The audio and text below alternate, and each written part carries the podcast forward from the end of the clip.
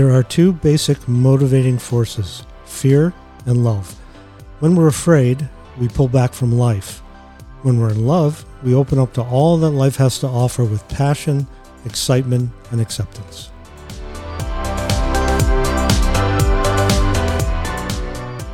Coming to you from our studio in Santa Barbara, California, this is the Fear Me Out podcast. We're not your typical self help program. Our show takes a deep dive into those psychological issues that affect us on a daily basis. We hope to shift your perspective and have you experiencing emotions differently. Now, here are your hosts, Kim Foskey and Dr. Dana Saperstein. I'm so happy today that we have a third person in the room to co host with us. Uh, with my voice sounding the way it is, I don't have to uh, at least speak 30 of the 60 minutes of this episode. and probably the listeners will be happy about that as well. so, uh, this episode, we welcome back co hostess Justine Hamilton. Justine, welcome back. Thank you. Th- thank you for being here.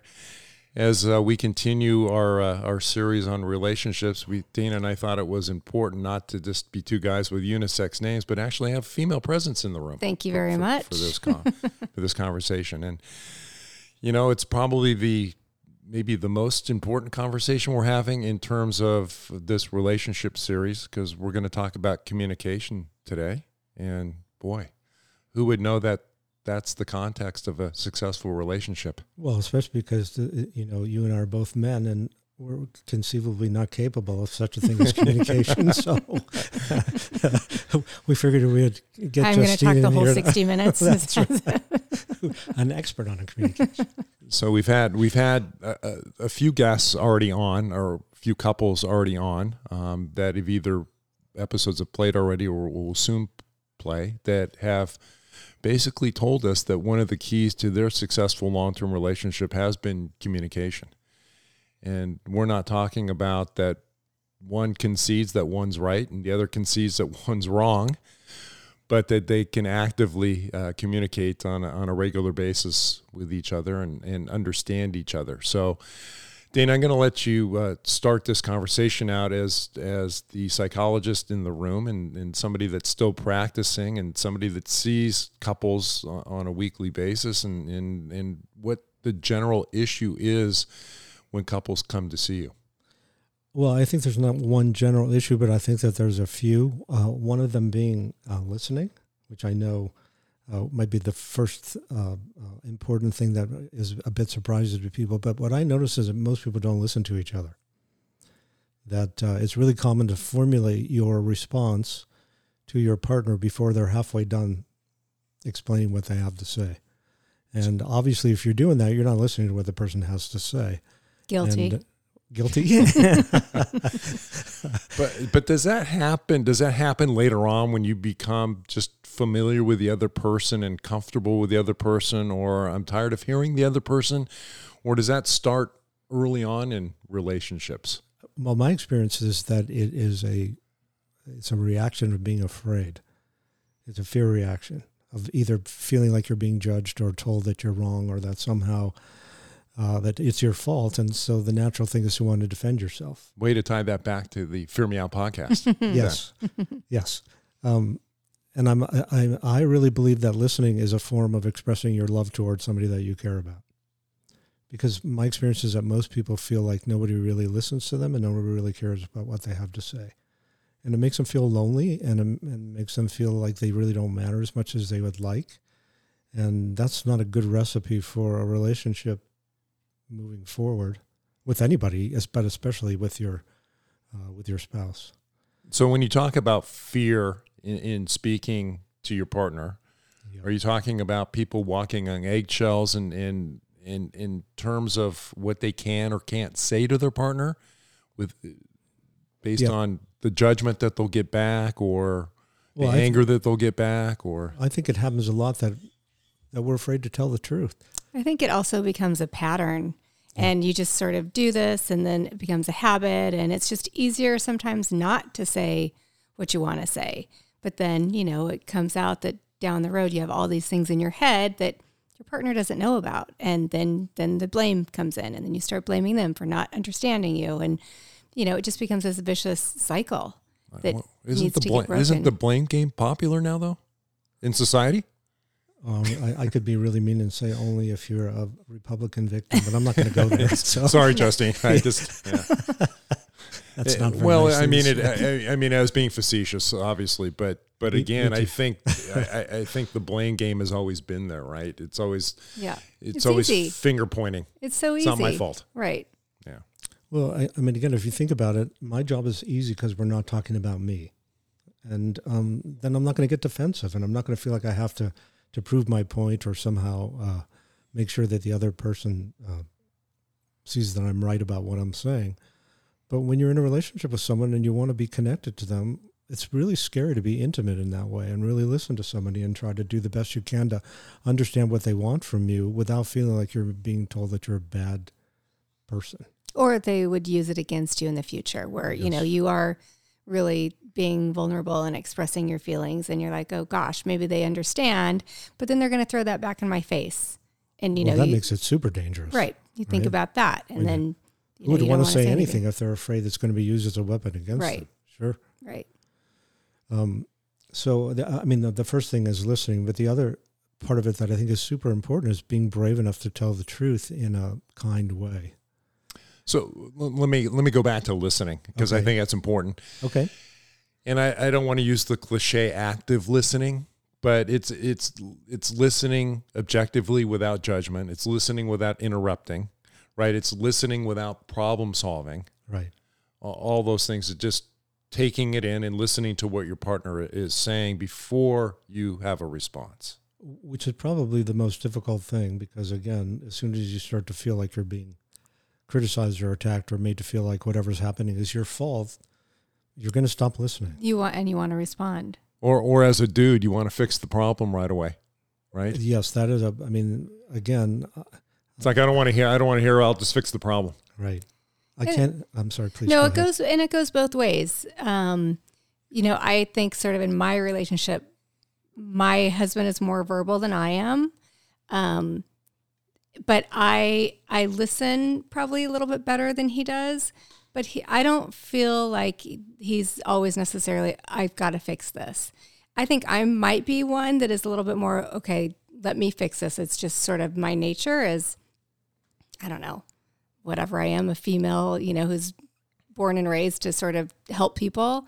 Um, so I think it kind of goes both ways. I also think it's sort of based on, you know, how you were raised, right? Um, what you do personally, professionally. My husband's been an entrepreneur and solo his whole entire career, where I've managed people and it was all about communication. So my natural communication style is I'm going to tell you everything, maybe more than you need to know, but I want you to be included. I want you to know. Where his is like he keeps everything in his head because he's for, you know, 30 years or whatever, he hasn't really had to tell people what the thing is. So it's not even necessarily just sort of a defensive thing. It's just kind of just a habit of how how you communicate. So there's so many nuances I think that go along with communication. Male, female, background, parents, history, being afraid being the most important. Sure. Being being a nagger and a complainer. Well, I, I I think about my parents and how they communicated. Um, my father constantly told my mom how stupid she was, and my mom constantly told my dad that he was a fat pig. And that's what I got to watch every day. wow, so Yeah. nice. Yeah, they were really nice to each other. and so I used to think to myself, I don't think these people really like each other very much. Yeah, 'Cause I They were so insulting. I was going to say. I think we did an episode on codependency. So. yeah. yeah. Well, my mom figured that as long as my dad felt bad about himself, he wouldn't leave. Well, they were communicating. Yeah, so they were communicating. Of course, my mom went to the store to buy the food that my father couldn't resist to keep him fat. Yeah.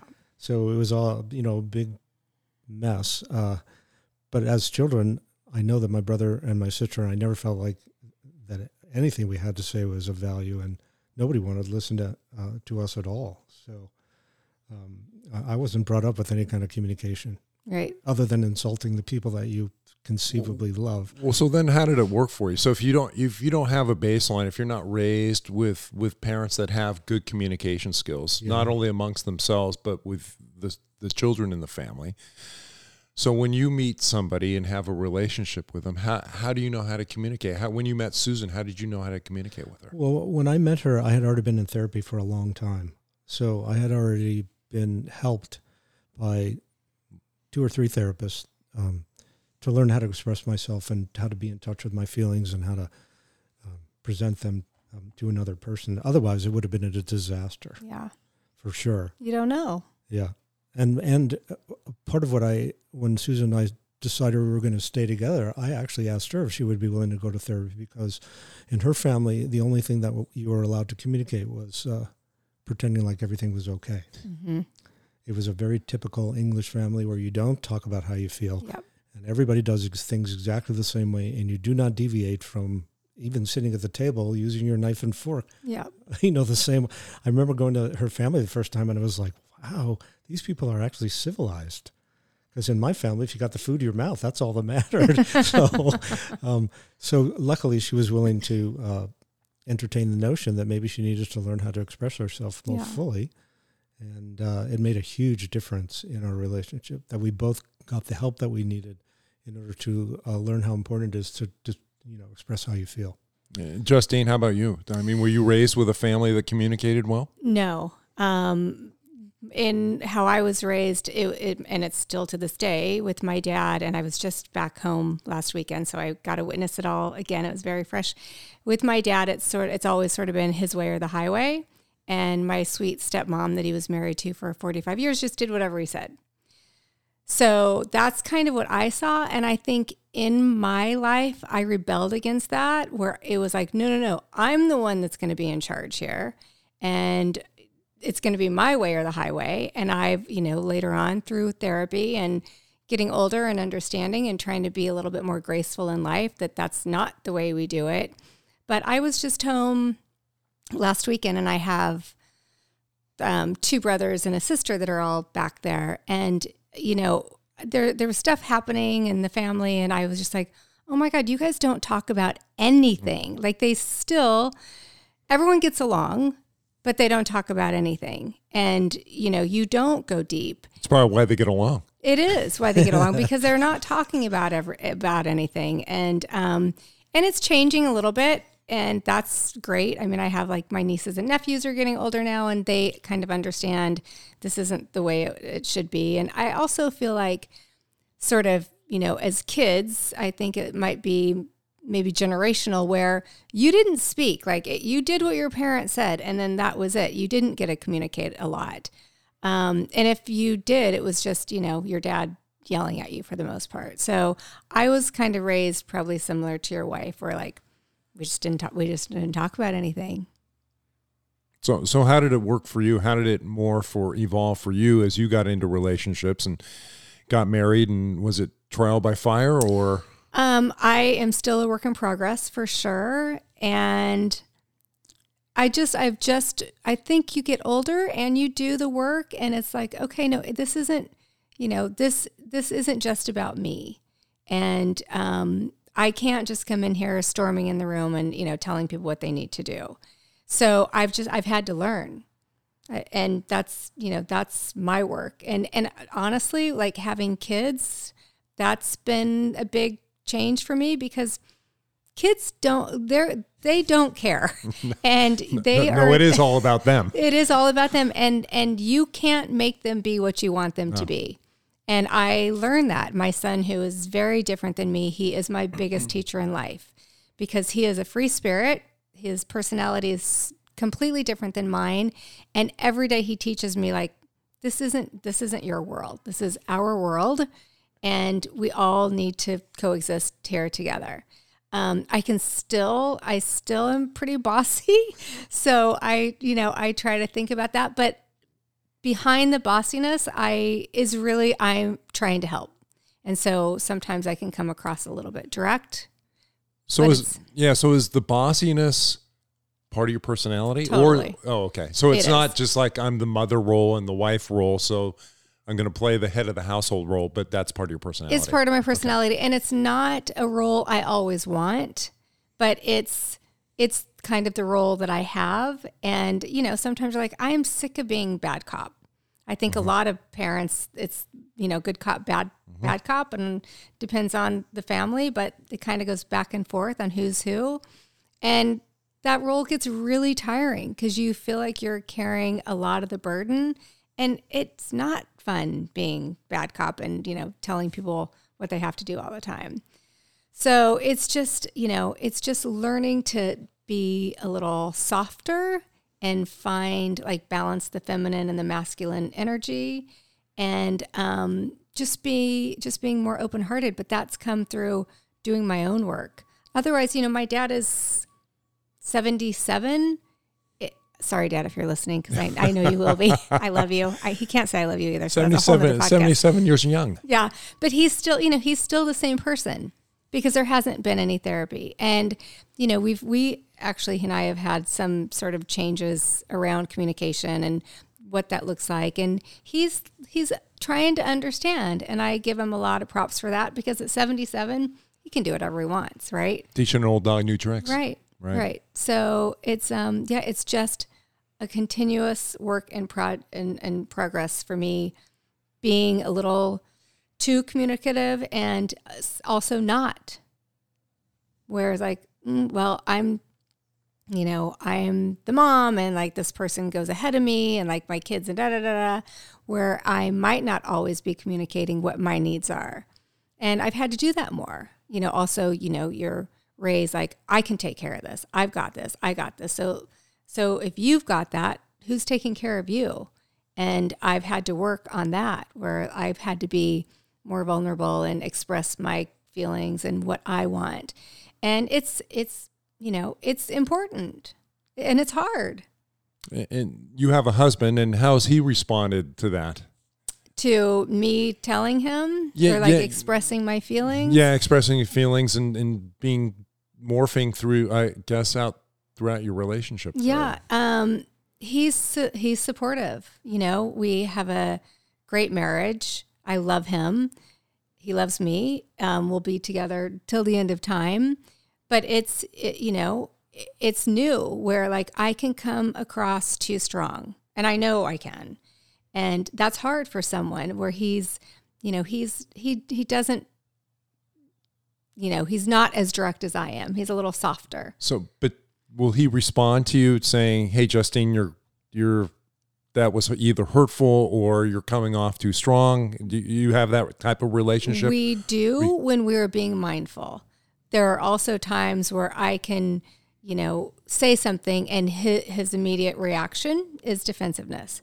Whereas, like, this is nothing about me, you know, coming down on his character at all. But his, you know, as we all do, we become defensive and he thinks I'm giving him like a direct, where it's like, no, no, this is not about you. This is about something else. So please don't be so defensive. But we're all defensive. It's just human nature. So it's just it's balancing all of that, you know. And it's it's a dance, and it's not always pretty. We've we've come over. We've gone from like square dancing to the waltz, I guess. but it's you know we we're we're working on it. I think the waltz is a good place. Yeah, to be right. It's beautiful. Well, I've and- tripped a few times. Okay, well. you know, he bent me over too far. Well, I, th- I I think that's a good progression though, yeah. going from square dancing to waltzing. Yeah, So. but it's been through therapy and just being mindful and understanding where this comes from. Like, if you don't understand where these patterns lie or where they come from, you can't fix them. And you can't understand it unless you do the work of really trying to figure it out. And I think, you know, that's so many people don't because it's so easy just to continue the way we are. We could just end the conversation right there. If you don't do the work, it's not going to matter. Yeah, right? well, short podcast. So, Dana, you you we, we mentioned listening. What's the next? Well, I think the next thing is being brave enough to be vulnerable. And uh, as I was saying before, we're all experts at each other. That's what makes, again, my job easy because we're not talking about me. But whenever people come to see me, I always ask them to switch the focus from the other person to themselves. Because you don't have control over the other people in your life. We barely have control over ourselves. So I figured let's start with the, uh, the, the relationship that you're most likely to influence and that's the one that you have with yourself. Right. So, uh, what I ask people to consider is that um, uh, the more you become an expert on yourself, the easier it is to understand why people might take issue with you in the way that you live in relationship to them.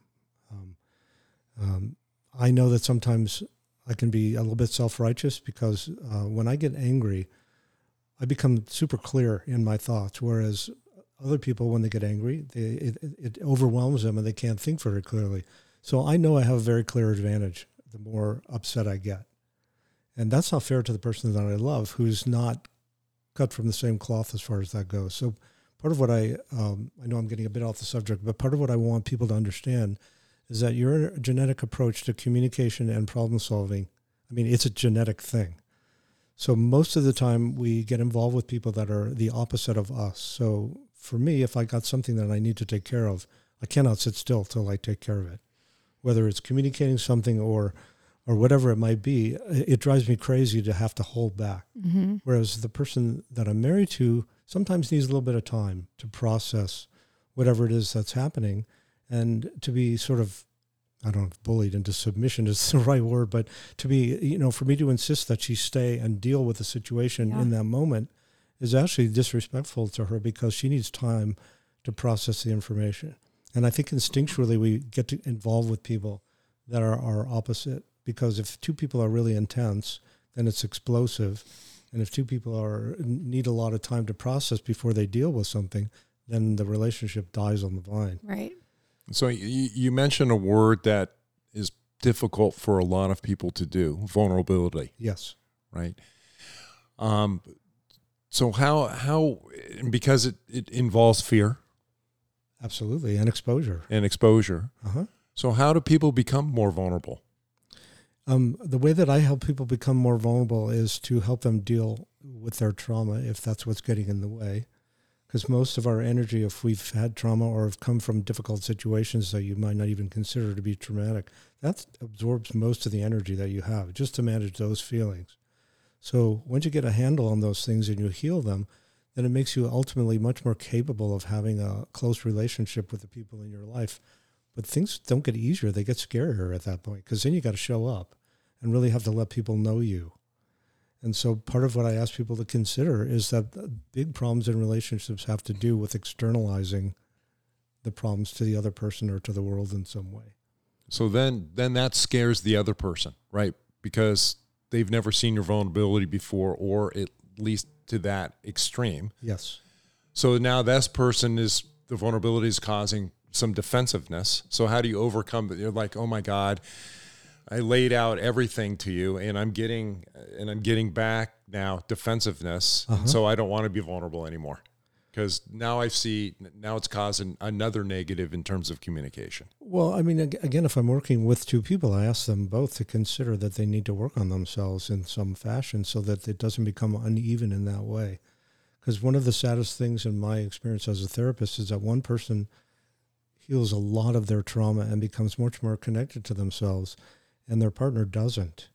And it, it can be a really serious problem because the, the, the person that's working on themselves changes their way that they um, communicate and what they want, and the other person's used to things being a certain way. So um, I've seen some relationships actually come to an end under those circumstances. I, I think about so many people and relationships that I've seen in my life that if they just would have communicated, they'd still be together. They'd still be happy. Things would, you know, things would have worked out. But so many marriages have broken up because things just went unsaid uh-huh. for so long that there was no going back. Right. And it's sad because I feel like for a lot of those, it could have been fixed if there would have been some work done. If they were brave enough to take the chance yeah. of being vulnerable. Yeah. There's a guy who does a lot of research on relationships and how you can tell whether a relationship is hopeless or not. And the main thing that he has identified is that if you feel disdain for your partner, mm-hmm. once it reaches that level where you actually disdain the other person, that's no coming much, back. There's no coming yeah. back from disdain. Yeah. Um, I've worked with people that have had affairs and all that sort of stuff, and and um, sometimes you can recover from that. It's a really hard thing to recover from because the person feels so betrayed, and that that you know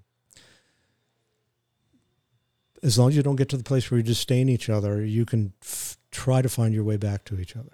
Because sometimes uh, love gets buried underneath resentment. Mm-hmm. So if you deal with the resentment, sometimes the love comes back in a really big way. But if you allow the love to be uh, to die. Right. It's like th- a person. You can't bring a person back to life again. And you can't bring a relationship back to life if you've allowed the, the love to die. Well, it's like the cliche of the the vegetable garden or the flower garden, right? Once the flower dies, it not putting more water on it, it's not coming back. No, Yeah. and the saddest thing again, what I, that I see is that people believe that relationships should sustain themselves on their own. Oh no. Oh no. oh no. No, I hear that all the time. Like if oh, I have to, Isn't work it on isn't it called a partnership? Well, but but again, Kim, I swear to you, a lot of really capable people believe that if you have to work on it, that means that there's a problem. And I say, well, when you go to work, do you work at work or do you just sit there? Yeah. I mean, it, it- it's so common to feel like you uh, like it takes effort in everything other than a love relationship. And it's the most important thing you're doing in this lifetime. Well, that's my opinion. I'm a little biased, but I do agree with you. Yeah. That, It's relationship. It's the relationship. And if yeah. you have to work on it, you have to. So uh, again, what gives you the courage to do that? Just knowing that that's it's the most important thing in my life is my relationship. And that And- overcomes your fear. Pardon me? It overcomes your fear to tell yourself that.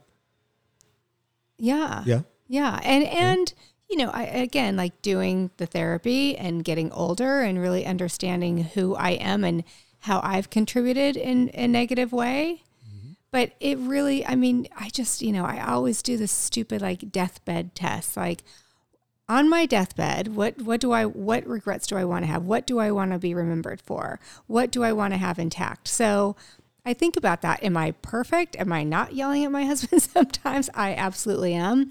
But it's just it is the most important work that we're doing in this lifetime.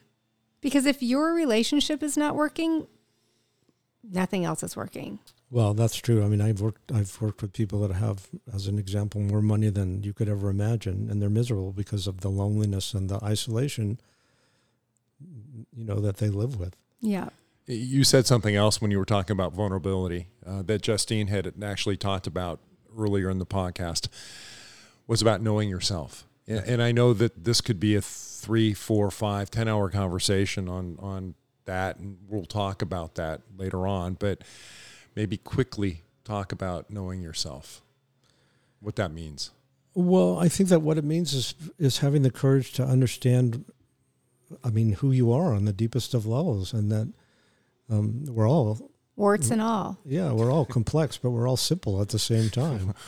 And um, I, I'm not sure exactly how to answer that question because it, it involves, in my opinion, it involves a lifetime of devotion toward uh, wanting to n- evolve and know who you are as a person. I don't think it's something that happens very, very quickly um, because, you know, most of us are afraid to admit who we are deep down inside. We're afraid to admit we need other people or you know afraid to admit that that we don't feel strong all the time and So, so I'll ask I'll ask both of you this question: If if you don't know who you are, yeah will a relationship, a long term relationship, survive or even evolve if you don't know who you are?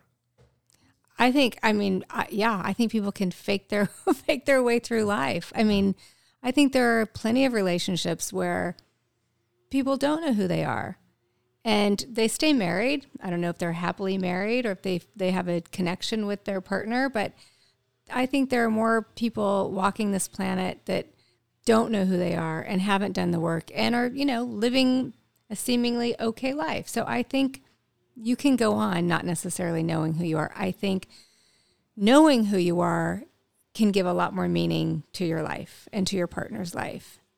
And I think that's really the difference. But yeah, heck yes. I know a lot of relationships where they're just going through it day by day. I think that's also why you see a lot of divorces when kids leave home because now it's like, oh my gosh. We have to look at each other and talk to each yeah, other. Yeah, what are we going to talk about now? Like we have 18 years, we didn't talk about anything, and now we're sitting here with the dog. What are we going to talk about? So yeah, I think that I think it can they can survive just fine. Unfortunately, I guess. If, like Justine said, if it was one of the most important things to you in life, your relationship with your with your partner, wouldn't you want to get the most out of it? Well it depends where your center is kim because you and i have talked a lot about whether you're externally centered in the world or whether you are not self-centered because again I always want to make the the, the uh, make it clear that I'm not an advocate of being self-centered because that's obnoxious, but I am an advocate of being centered within yourself. And in order to know yourself, you have to be willing to shift your focus from blaming the world and looking at the world as being the, the reason why you're not in quotes happy in your life or satisfied and understand that that being centered in yourself doesn't come without having to know the pain that lives inside of you, the joy that lives inside of you, all the different aspects of life. And it's really scary to approach life from that perspective because you don't get to be, in quotes, happy all the time if you let yourself feel what it is that's happening inside of you. And then you medicate. Exactly. With alcohol yeah. or much shopping. easier that drug. way. Yeah, much easier and much more fun sometimes. Yeah. yeah. I mean, I'm not, I, I, don't think we have to be centered in our feelings 24 hours a day. There's some occasional the euphoria from that. That's right? right. so, okay. So we've talked about active listening. We've talked about vulnerability, knowing yourself. Is there more in terms of communication? Um, I think it takes a lot of courage.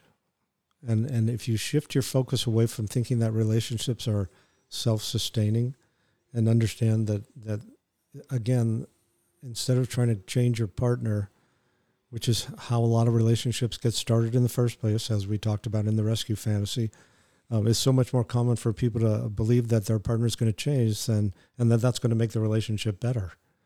Because again i think we all believe we're experts at each other yeah. uh, and don't really realize that the chances of a person changing who they are are pretty much slim and none. You can change your behavior and you can change how you live in the world, but you can't really change your essence. It, it remains pretty constant throughout your life. So if you're in a relationship with somebody who's a, a pain in the ass and impossible to deal with, and you think that person's going to change over the course of time, I would say good luck with that one because yeah. it's not going to happen. yeah. I, I, can break that horse. yeah.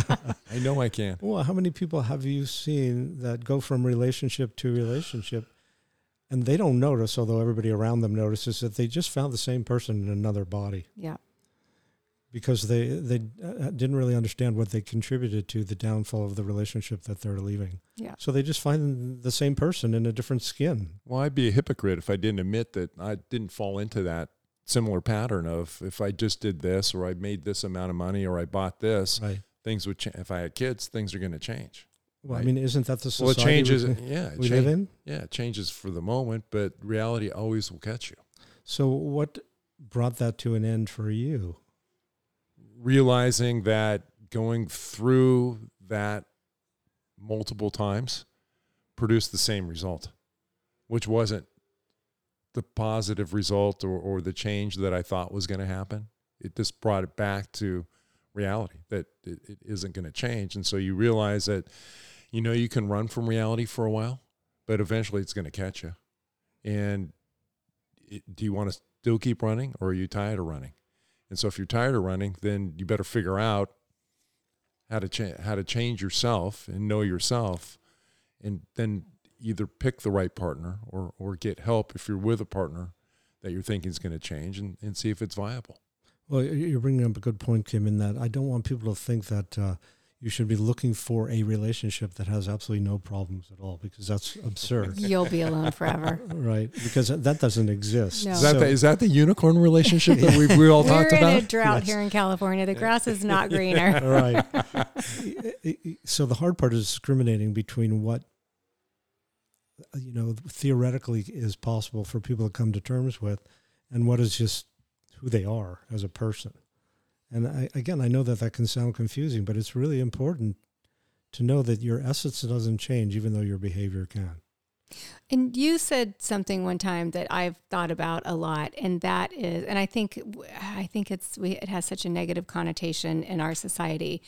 But you said, you know, in a partnership, you depend on that person, and that's okay. Like that's that's the connection. You don't have to do everything and it's it's okay to depend on someone and it's okay for that person to depend on you.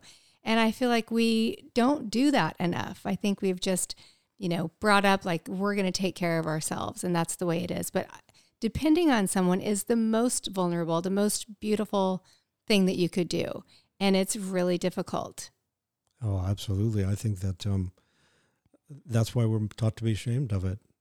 So if you just don't have to go there, then you don't have to risk the um, the potential rejection or the potential loss of that person. Yeah. Yeah. Well, it's like Justine said. I think it became popular over the last couple of decades that individualism trumped anything, right? Right. That you shouldn't have to depend on anybody, right? You should just be able to depend on yourself, and you can take care of your problems. And we've we went away from dependency becoming a healthy thing to dependency being a, a bad thing in, in life, where like we had talked about in the podcast before, and you eloquently stated that they can have healthy dependency, and that's really the basis of a great relationship. Right. Well, I only know from my own experience that if I think about it, um, I'm extremely dependent on my wife for a, a multitude of things, my emotional security, all kinds of stuff. I'm extremely dependent on my relationship with God and my spiritual life. I don't want to live without that connection. I can imagine what life would be like now that it feels comfortable to be dependent in that way.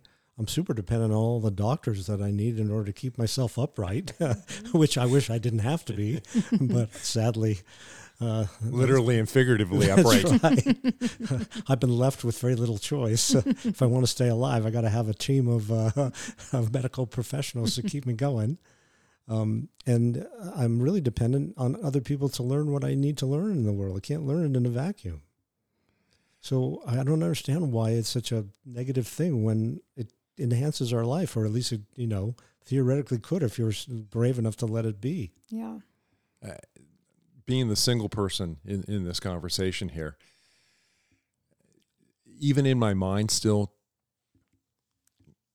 thinking about potentially a future partner and being dependent or having that dependency that you both probably feel with your partners in, in more of a healthy way scares the absolute shit out of me. Why does it feel frightening? I, I don't I don't know. Maybe because I've been single for so long now and that the way that I was brought up and, in kind of not being able to depend on my parents or in in kind of that again going back to that familiar unhealthy pattern in my head actually being vulnerable enough s- to think that I'm going to be dependent on somebody else.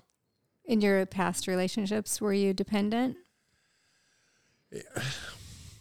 You know, that's a good that's a good question. I, I don't I think I had one foot in and one foot out. I think I believed in that you know that tr- traditional true partnership model and and wanted that and maybe fantasized a lot about that and had that foot in, but I also had the foot out.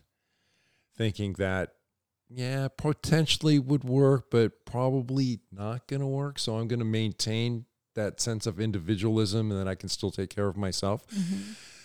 So I don't think I've ever been two feet in Mm-hmm. on the dependency um, on on a partner piece. Um, you know, again, you've talked a lot about approaching relationships from a rescue fantasy perspective. So I'm not sure if you realize that that yeah, is I'm a- done. I'm done with that. That's a form, but that's a form of unhealthy dependency because you're depending on the other person being the problem and spending most of your time trying to solve that problem so that you don't necessarily have to show up and really expose who you are deep down inside. So it is a way of managing your own shame without realizing that that's part of is part of the insurance policy you get when you find somebody that needs to be rescued. Yeah, and I think it goes back to the, the question I asked you about knowing yourself, right? Because I didn't know myself, right? I was, and like Justine said, you know, you can act your way through anything, and I was re- a really good actor, right? And I could be the chameleon, and I could change colors, and I could be anything you wanted me to be. But it didn't sit well with me, but I could, I could do it, right? Until like we were talking about, it got to a point where okay, this isn't working for me anymore, and I'm really tired of doing it, right? So I actually had to for the first time in my life figure out who I am, Right. understand who I am, and and be okay with that before I could go forward. But part of being okay with it is taking uh, uh, Responsibility. Yeah, for- but also being brave enough to um, show that part of yourself to another person, which is the part that's super scary. Because what if they don't like you, or what if they find you lacking, or what if they think that there's something wrong with you? Oh, I still, I, I mean, I still, I still have that, right? I still have that, f- you know, we, we were talking about this before we started recording, right? That I still have a little bit of that in the back of my mind that I'm not worthy, I'm not lovable. Why would somebody want to be with me? squirrel doesn't show up for lunch, yeah, that figures, right? That's just you know my lot in life. I'm just not, never going to find love. The difference is now, though, that that I can recenter myself rather quickly on that and understand. Okay, that's a that's a narrative that I told myself in the past, but that's not who I am anymore. And so, I can get out of my head and put myself back to center rather quickly in that now. So, well, I mean, that's a sign that. Uh, and, and, and you know, I have clarity. I have clarity of of not only who I want in my life, but what that feels like, right? So I know now when it doesn't feel right, that it's not right. That's a big step. Yeah, it is a it is a big step, and you know, it it, it took multitude of decades to get there, but like I've told people before, I mean, just because somebody got there before you doesn't mean you won't ever get there, right? You're you know, as long as you get there and do the work. So you know somebody who's gotten there. well, I don't know if the, I don't know if there's the, the, again. I don't want to say there's ever a finish line because I think Justine, you know, said it early that you know I'm a, I'm a work in progress. I think we're all a work in progress as long as we're doing the work. Yep. So yeah. So anyway, so we talk about uh, you were talking about courage. Um, we talked about active listening. We've talked about vulnerability talked about knowing yourself. Uh, is there a, another key to that keychain in, in terms of of good communication with a loved one? I think respect is super important. You're right. That uh, I'm, no, I, I was just going to say kindness. I mean, just kindness and respect. It's just thinking about the other person, thinking about their feelings, just showing up with an open heart I think is really important, even when you don't want to, which is the hardest time. But uh, yeah, I mean, respect is huge. So I, I think all of those things. Uh, when my wife and I are at odds with each other, the first thing I try to remember is who would I rather live with given the choice, her or me? and it's a really, really easy choice. I would way rather live with her than me. Yeah, I was going to ask both of you that that question. So it was a good segue. Is that you know, you're, you're not happy with your partner all the time, or vice versa, right?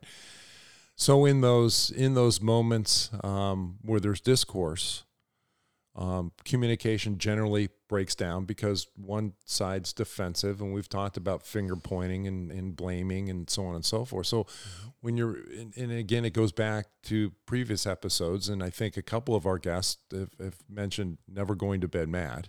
Uh, that has a, a, certain context to it, but never going to bit mad. So how do you deal with the situation and and and like you like we were talking about with respect when you're not happy with your partner? They they've hurt your feelings they've said something that's pissed you off they've done something that's pissed you off. So how do you get through that? Like we've talked about some people just walk away and you know they, they see him in the kitchen the next morning there's nothing spoken until it just kind of calms down and then you you go back to your life and that's just not a healthy thing either. I think that um, it's really important to be able to express your feelings but to do it in a, a respectful way because i'm stunned at how people uh, communicate sometimes in terms of the things that they say to each other. It's just amazing to me that you would tell somebody that you love you know to fuck off or whatever uh, instead of finding a way to do it in a gentle manner uh, with some respect because um, I don't think anybody ever forgets the things that are said to them ever.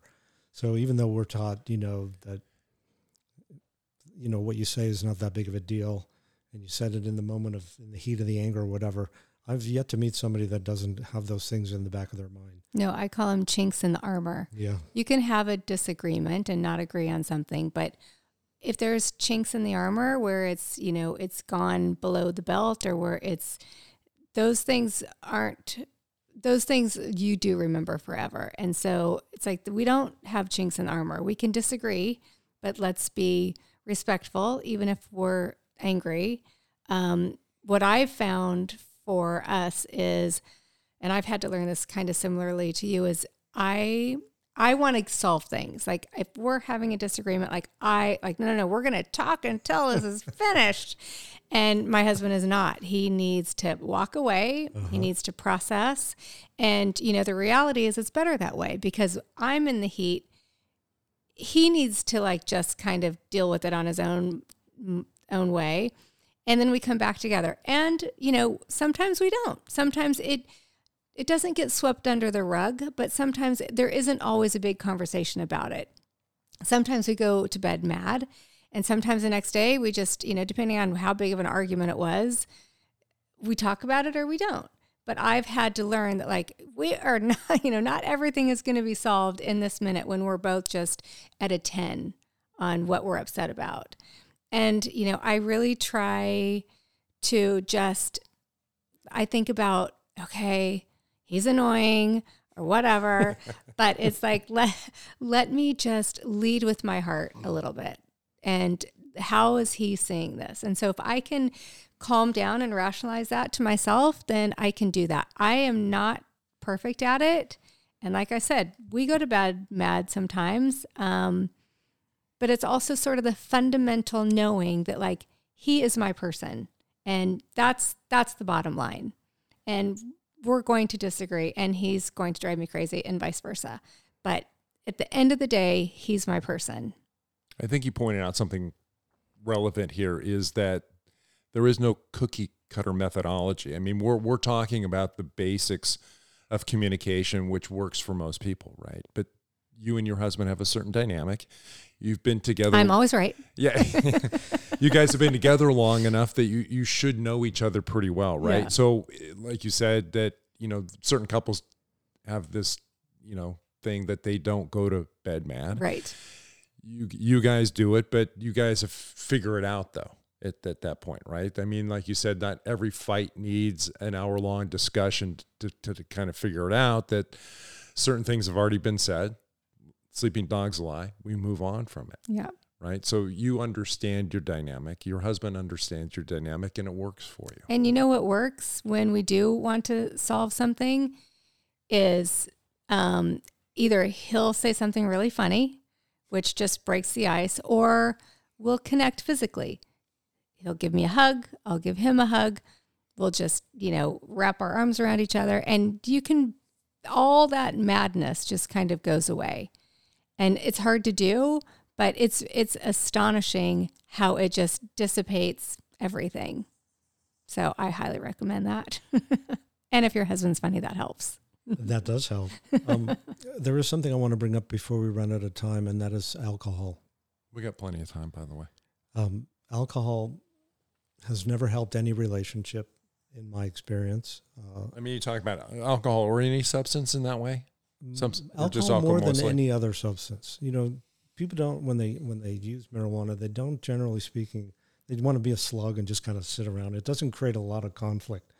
But alcohol, uh, every time I, I talk to people that decide to have a conversation of meaning after they've had something to drink, it reminds me of those videos you see of people that uh, old barbecues with the car charcoal and they stand there with the oh The Lighter lighter fluid. fluid. and the flame keeps getting higher and higher and higher and higher. and the, you know, and eventually it explodes Right. because alcohol is an accelerant. It does nobody any favors in any way when you're trying to have a conversation uh, about anything that's important. So I tell people all the time, you know, you can drink as much as you want, but you have to forbid yourself to have a conversation of importance under the influence because that's when things go really badly. Because people think that they're being uh, kind or whatever, and they have no idea how much Coherent. yeah, and they have no idea how much their personality changes with just one. They're not drunk. They're just one beer or one cocktail. They're not drunk at all, but their their personality changes big time. it- And what's probably happened is they've had something that they've wanted to say, uh-huh. then they have a drink and they get the courage to say it. So already there's all this angst about the conversation. And I see it all the time. yeah. So you might as well just blow up the barbecue, and that'll save you a lot of trouble because it's not going to help. Yeah, the alcohol is going to give you a full on raging brush fire. That's right, and it does almost every time. And I, I, I, I'm, I'm joking about it because it's it, it just seems so absurd to me that people would try to solve their problems when they're under the influence. Yeah. But uh, you know, like you say, Well- sometimes it's the only time people are willing to talk to each Yeah, other. it's like Justine said, it's liquid courage, right? Right, So, you know, you want an icebreaker, have a couple drinks. right.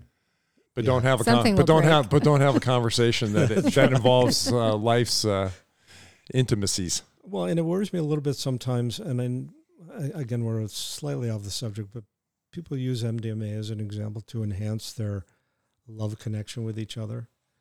Um, and in the moment when you're under the influence of that drug, it makes everything seem so lovely and wonderful, and it really does make you feel, you know, like you're on the top of the world, and that, and that, that you just love everybody and everything.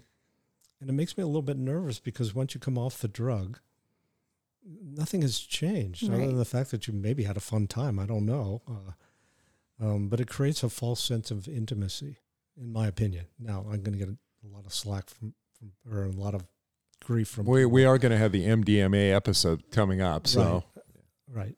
But anyways, I, I I just think that it's really important if you want to have a really deep conversation with someone to try to be as sober as you can. That's really what I'm trying to say. Yeah. Because that f- really messes up communication. Even if you think it's making it better, it's really not. So the three of us all have children. Dana, yours being older, Justine and I still have teenagers. Right. The three of us were, were brought up with families that weren't good communicators in, in, in different different ways. So we didn't really have this this baseline to operate from uh, going in and you know trial by fire. It's like I said, you have an academic PhD. I have a PhD from the School of Hard Knocks. Um, so how do you guys communicate with your kids, or do you communicate with your kids in terms of because even even Justine and I having teenagers, potential in dating or having people that they're interested in, and and obviously Dana, you have a daughter that's married and, and a son that's in a long term relationship, and have you guys had conversations with your children about communicating with um, loved ones in their life? Do you mind if I go first? No. Um, when my kids were little, really little, sometimes we would take a bath together, and they really liked that because water's warm and we're having fun. But obviously, it gets to a certain point where it starts feeling really awkward because the bathtub's way too small. right? So, I decided. Or that your that- kids get a little too old. Oh, right. So uh, my solution to that was to get a hot tub, Oh, and so every evening, we would all go in the hot tub together. Just me and my children. My wife didn't go because uh, uh, chemicals in the hot tub bothered her. So I got a chance every night when my kids were growing up to talk about life and feelings and all that stuff. And I am not a performance oriented person with my kids, so I wasn't interested in how well they were doing in school and um, how well they were excelling in their performance at sports or whatever. I would ask them a million questions. Why do you think your friends act like that? Or what do you think makes people do this or do that or whatever? And because the water's warm and they're relaxed, I didn't have to give them a cocktail in order to loosen them up a little bit.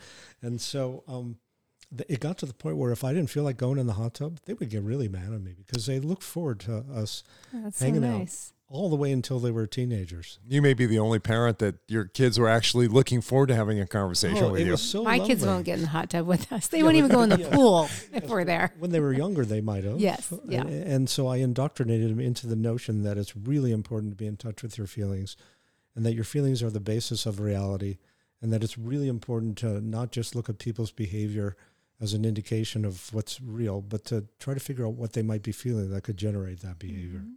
Like that there's a bully or, you know, as an Yeah. example, the bullies are usually the scaredest people in the whole room Yeah. and that underneath their bravado is a really scared, vulnerable little kid. And and I, you know, I just tried to help them understand. So that was my uh, solution to that dilemma was to make sure that I provided an environment that um, that they really wanted to participate in. And how how are they today? Are they pretty in touch with their feelings and understanding and communicating Knowing they both listen to the podcast, by the way. So. and help Well, out? my my daughter and I have a very sweet relationship. She's always been daddy's girl, and we're super close. And and um, I really enjoy being connected to her. My son and I have a really lovely relationship also, but it's slightly different because he's a uh, a man, and my daughter and I are very similar in ways that my wife and my son are. My son loves to travel, and he thinks the world is his oyster. To, and I'm a super homebody, just like my daughter. So the, yeah, I'm coming back as Sean in my next life, by yeah, the way. yeah, yeah. My son being in the South Pacific surfing right now. Oh. My daughter living in Goleta. I mean, that should tell you. uh, so it's a little bit different based on who they are, but um, we have we're super close, and I would love it more than anything if my kids lived next door. Yeah. I don't want them to live in my house, Yeah. But I'd be really happy if I could afford a compound where we all live together, but have our own separate private lives. So, but as their father, do you feel though that they've are effective communicators, not in, in their relationships and in life? Uh, yes, but I will say that with some reservation because I don't know that they're as psychologically minded as I am Okay. because their lives are not in the mental health field. Right. And so they're they're not steeped in it every day all the time. But we talk about stuff all the time, and you know, if they ever have questions, I'm, uh, you know, I feel like we have a really close relationship. How about your kids, Justine? So this is really interesting to me because I feel like a lot of this is nature versus nurture, where both of my children are completely different communicators. My son came out of the womb telling you everything. I can ask him anything and he will tell me, even if he doesn't want to tell me. Um, he's just, he's kind of an open book. Um, with my daughter, she came out of the womb like with her hands over her heart and she keeps things in a lot more. It's really hard for her to express her feelings. And so, as the parent, I have to treat that differently based on sort of who they are. So, it's, I think probably going through life, I think that they'll probably always be a little bit like that. And I'm kind of like that where I don't always share every feeling I have, where my husband is a little bit more emotional and shares his stuff a little bit more. So I see why they are like that. But it's something that I think that they'll both have to work on in their own ways. And I've tried to do something similar to Dana, is where, you know, if th- there was a girl sitting by herself the other day at the volleyball court. And I was like, oh gosh, I felt so bad. She, you know, she wasn't sitting with you guys. And they're like, oh, well, you know, she's she's fine. You know, her friends are there. And I'm like, yeah, but think about how she felt. Like she's you guys are all together and she's by herself. So I always try to just do the same thing where it's like think about how that person felt versus like how that person is acting. And, you know, I, I hope they kind of get that message and it's just about, you know, being kind to others.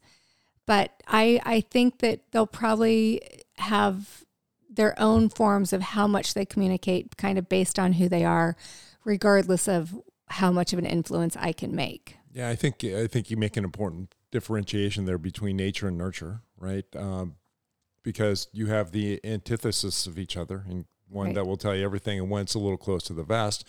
And there's nothing wrong with either one of those, Right. right? So, uh, you think it's important as as parents is to kind of nurture who they are because you brought up, you know, it's your essence, right? It- You're born with this essence. It kind of continues with you all throughout life. So it's important for us to- as parents to kind of nurture that essence about them, and so they'll communicate within that essence.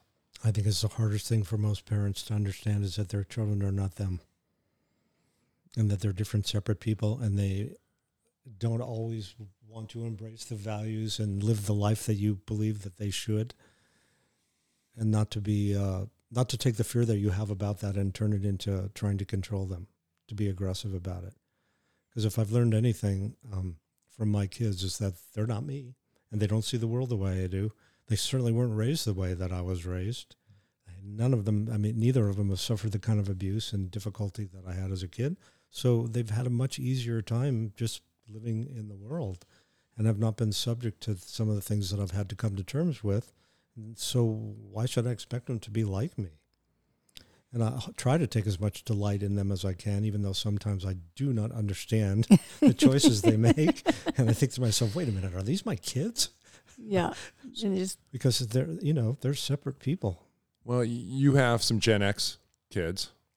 I have, we have some Gen Z kids, right?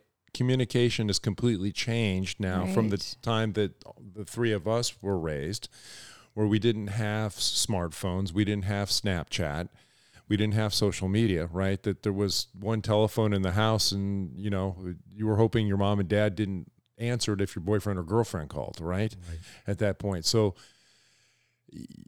I, I agree with that statement is that we want our kids to be more like us and to kind of understand that we've been through things in life, but that's just not going to be happen or or it's going to be realistic, right? Because our younger kids now are, are raised to communicate differently, right? There isn't the phone's really not a phone, right? The phone is used to to take pictures of yourself and and and Snapchat, and that's their form of communicating with each other. So it's hard for me now as a parent in trying to listen to my kids and, and and I'm probably like both of you. I have one that will pretty much tell me everything. And I have one that I ask him how's football practice. He goes, Yeah, I don't know. I said, I just I, you just literally got in the car. He goes, Yeah, I don't know.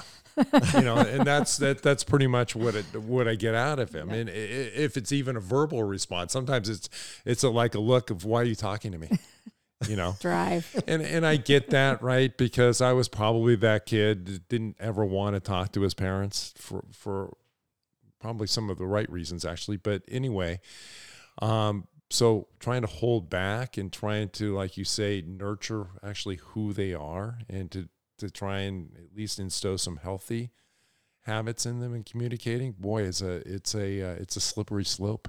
It's a tough one. Well, especially your kids, uh, they love their cell phones, right? Yeah. Yeah. How much does that drive you crazy that they could live connected to their cell phone? It's yes, it drives me very crazy. Yes. I mean, my son just started dating this girl that literally he just communicated with online for 3 4 months and went to her house for the first time Thursday because he got his license. So I don't I think he wanted to wait till he got that. show up in the car and I was like, So was it weird? Like you've been like sending pictures and talking and for three, four months and then you just walk in, like, what do you guys say to each other? He's like, No, it wasn't weird at all. You're weird. You so it's, it's just a completely different way. Yeah, and, and we're we're having a dating expert on um, soon, and and and in talking to her prior to the podcast, and kind of looking at how she deals with her clients, it's like I even think that the older generation has lost touch in in terms of effective communicating because I, I look at her stuff and how she deals with her clients, and I go, you got to be fucking kidding me, that you have to teach a forty year old. They ask you what should we talk about on a date? You know and i think when you know even for even in, in at my age you know how do, how do you meet people i don't have a problem meeting people but most people are on online on dating apps right, Yeah.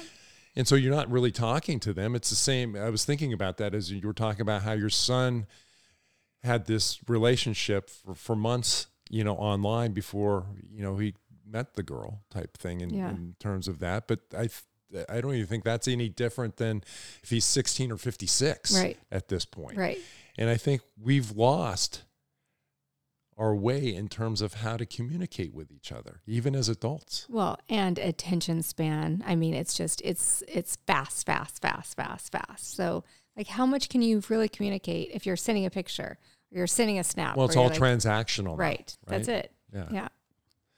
Well, anyway, we're we're bumping up against the hour here, and uh, I, I think it's been a really good conversation in in terms of of what communication needs to be, what communication should be. So I'm going to ask you two to kind of, if you have some closing thoughts or or, or last statements that you want to make on this topic. I just want to thank Justine for her willingness to come and help us out Oh, it's because um, it adds, I think it adds a lot to have y- your perspective. A hundred percent. oh, thank you. So I just want to let you know how much I appreciate it. Oh, thank you. I like coming. It's nice. I don't have anything to add other than I mean, communication is the crux of life. And if we can get that right in our relationships, we're going to be okay. I pretty much feel the same way that um, it takes a lot of courage, but if you can find the courage, it's going to open up a whole different way of living in the world. And, and I'm going to repeat what we always say, folks. There's no magic wand. There's no magic fairy dust. You got to do the work. You got to know yourself before you know somebody else, right? So, do the work. Agreed. Absolutely. All right, Justine, we'll have you back soon. Sounds good. Thanks for being here. Thanks, you guys. We appreciate our listeners and are interested in your comments and suggestions. Feel free to email us at fearmeoutpodcast at gmail.com. If you are interested in becoming a sponsor for this podcast, please email us at fearmeoutpodcast at gmail.com. Thank you for listening. See you next time.